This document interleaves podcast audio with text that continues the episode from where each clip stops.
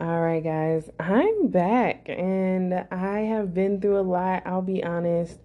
It's been a rough few months for me, but you know, I'm really blessed to just be able to get back into reading the words, studying, and sharing with you all. Um, I think one thing that I have realized in this whole situation is that in my darkness, I should be reading the word even more rather than, you know, steering away from it because the whole purpose of God's word is to light up our darkness, to give us hope for the future, to, to give us a newfound um, perspective on life, and to remind us that even now in our darkest situations, God still can speak to us.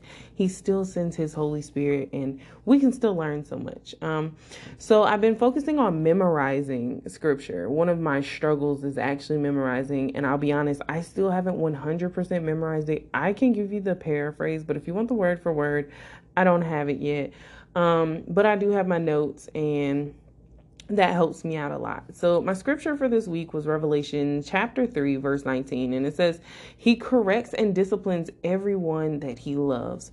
So, be diligent and turn from your indifference. Now, that's the New Living Translation, um, but that one stuck out to stuck out to me the most because there are some key words in there that just put me to a place. And when I was doing my studying and when I was learning about this scripture and trying to figure it out, I spent way too long in the whole chapter of Revelation and not on the, the actual verse. So the crazy thing is, most of this will not even be about that verse, but it will show you where I'm going. And I'm pretty sure this will turn into like a three part series because I literally have a page and a half of notes on the first part.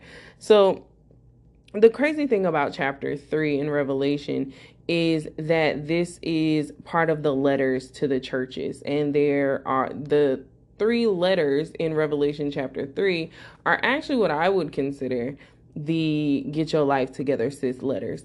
And i think for me it was what god wanted me to see. He wanted me to see that we're in a place where if you don't act right if you don't do right you're going to be in a situation where you can't call heaven home where you can't be where he wants you to be.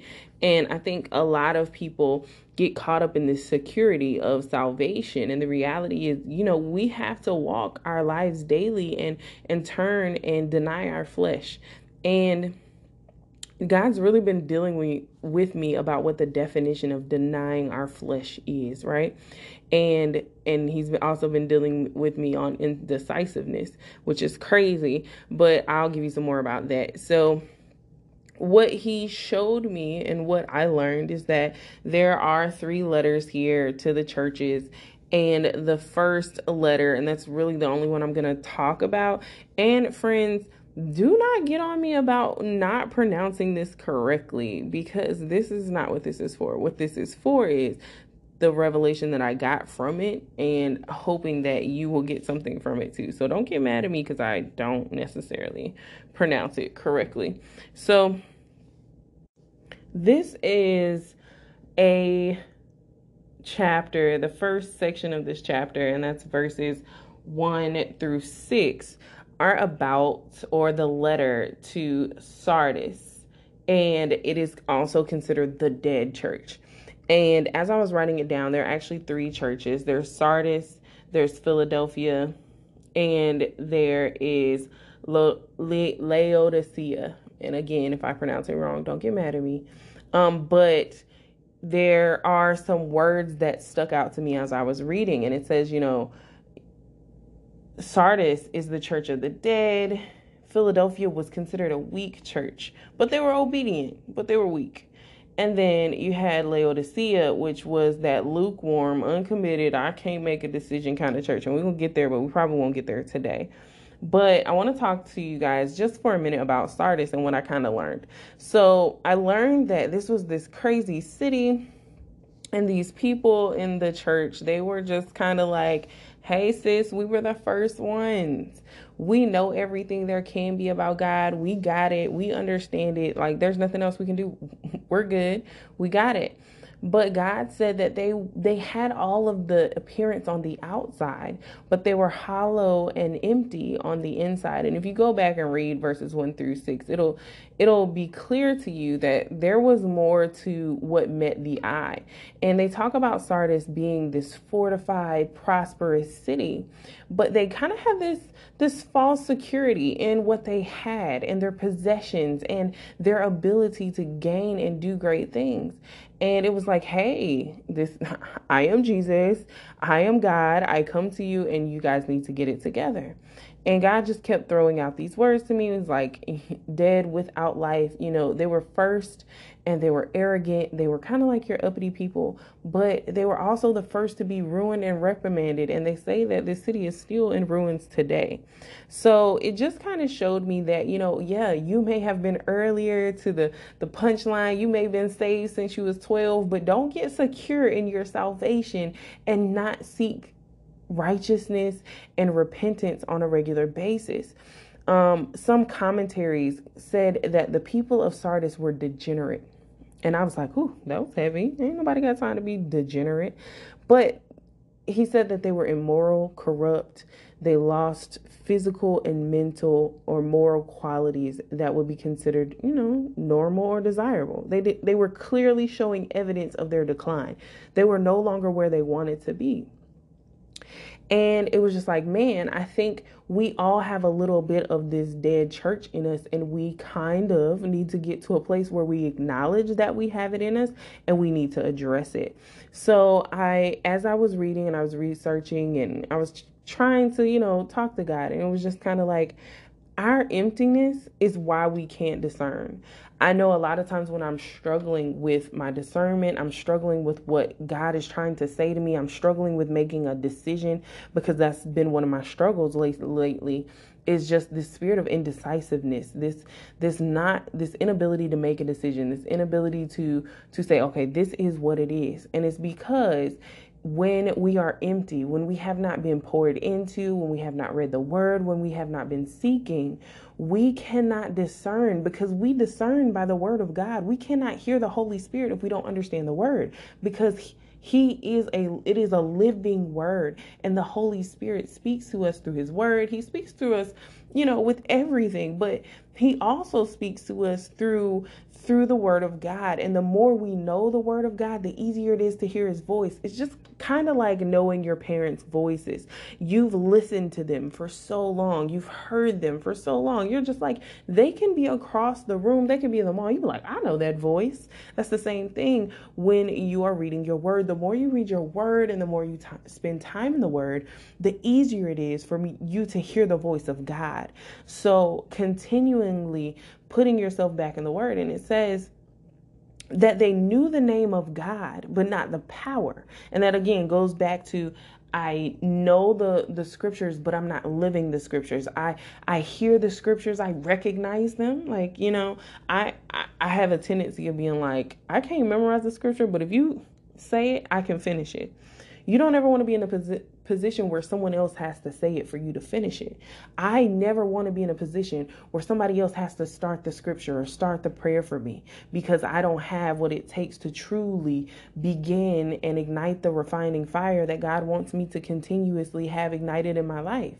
So, in doing what is right, we miss the mark. You know, we spend so much time trying to be right, trying to be perfect, but God wants us to be righteous. You know, we want to be perfect in the eyes of man, but our our goal is to be right in the eyes of God, to be aligned with the Holy Spirit. And we'll never be 100% there, but as long as we are aligning ourselves, God is pleased. If we're doing our best, he's still pleased. And he said that Sardis was this church that was asleep and unaware Imagine going through life and you're just unaware that the Holy Spirit is trying to get your attention. And he's just like, knock, knock, who's there? And you're like, la, la, la, la. I never want to be in a situation where I'm la, la, la, la down Sesame Street and I don't realize that the Holy Spirit is playing Tickle Me Elmo with my heart. I don't want to do that. So for me, I've just been trying to make sure that my words, that my ministry, but most importantly, my heart is not empty and that I'm okay and 100% aware that I need to reconnect with the Holy Spirit. Well, then the question was, well, how do we reconnect when we've become this person who is dead and we're we're not living in the Holy Spirit, we're not walking in the Holy Spirit? How do we revive ourselves? How do we return? Well, one thing that we can do is return to our watchfulness, return to our awareness of our sin and our desire to to focus on religion and not the spirit um, focus on tradition and not the word of God. So, one, being watchful and aware. Two, just remembering, remembering when God saved us, remembering how He He kept us, remembering where He took us, and remembering how we came to even be the Christians that we are today. I think a lot of times we don't we don't go back and say, "Man, I remember when," as much as we think we do we don't realize how far we've come. We don't realize the things and the encounters that we've had with the Holy Spirit. Like sometimes the best thing that we can do is start recollecting the encounters we've had, the moments where we've sat in cars, and the moments where we've been revealed and, and, and focused, and God just poured out into us. Those moments are the moments where we need to tap into when when our when our well is empty. We got to tap into our history with the Holy Spirit. And the moment when we uh, when we tap into the history that we have with the Holy Spirit is the moment where we realize and can reconnect with that moment. And once we reconnect with that moment, then we need to take some time to repent. Repent for not desiring the Holy Spirit. Like I can honestly 100% say that percent say that there have been times where I'm just like I don't even feel like hearing him because I already know what he's going to say. And if you can't say that you say that, well, facts. I'll leave it at that. The reality is, we have to desire the Holy Spirit even when we don't want Him.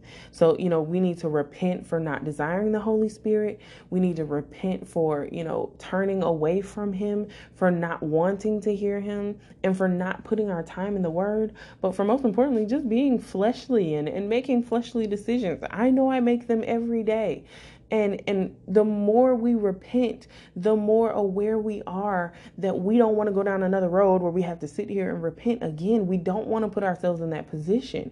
Does it humble us that we're still flesh? Yes it reminds us how amazing god is.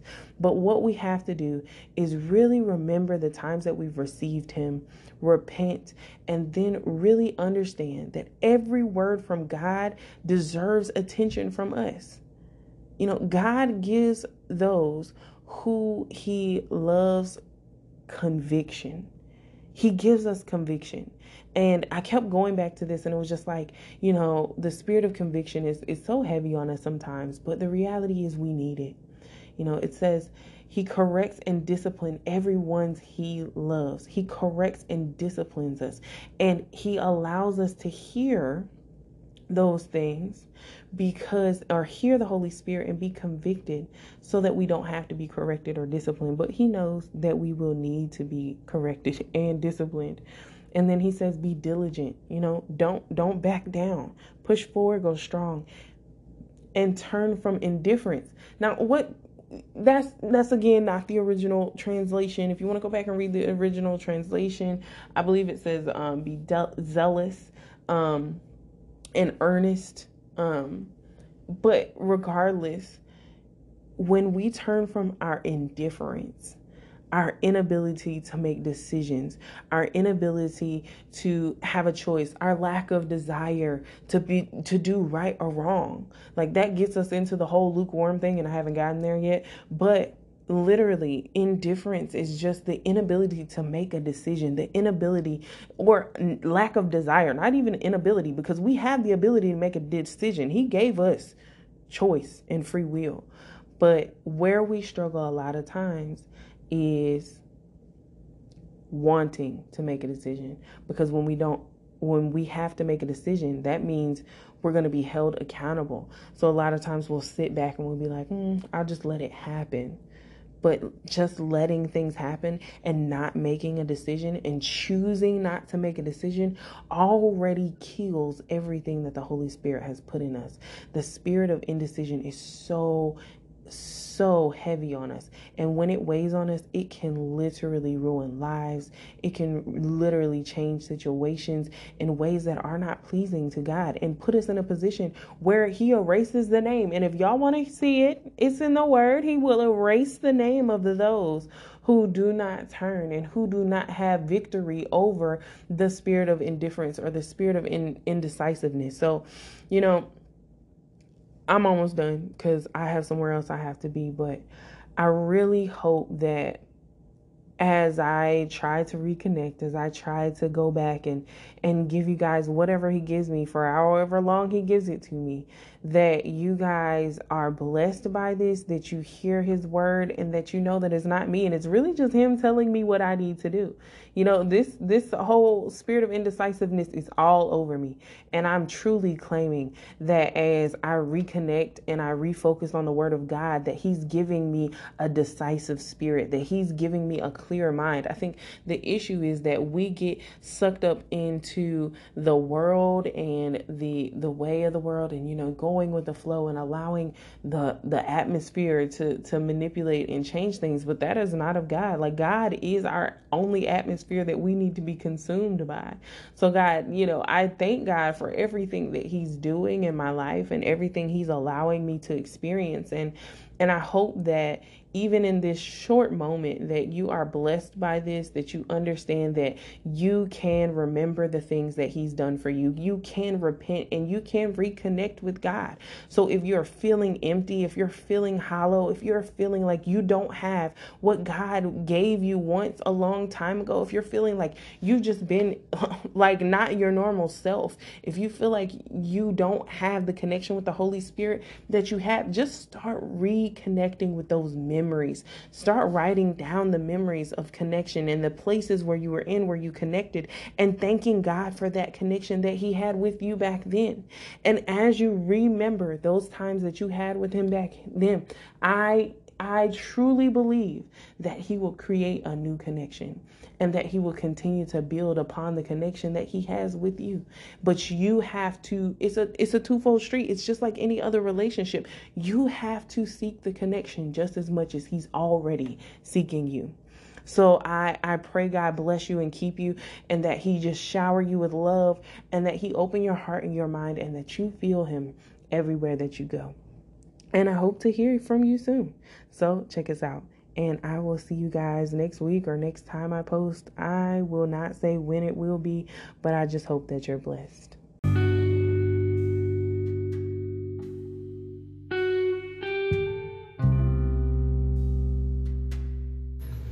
Okay, everybody, I hope that that blessed you. I hope you got something from it. But more importantly, I hope I hear from you and get to meet and talk to you and hear how it really impacted you. You can find me in the Spiritual Sticky Notes group on Facebook and go ahead, send us a, a request to join, and we can't wait to have you because every Saturday at 10:30 a.m. Eastern Time, we have prayer and chat together. So no, this is not just a podcast. It is an amazing community of amazing men and women who take the time to truly get to know each other, build community, and share the things that stuck with them throughout their week. So I look forward to seeing you and meeting you. If not, check out the next podcast.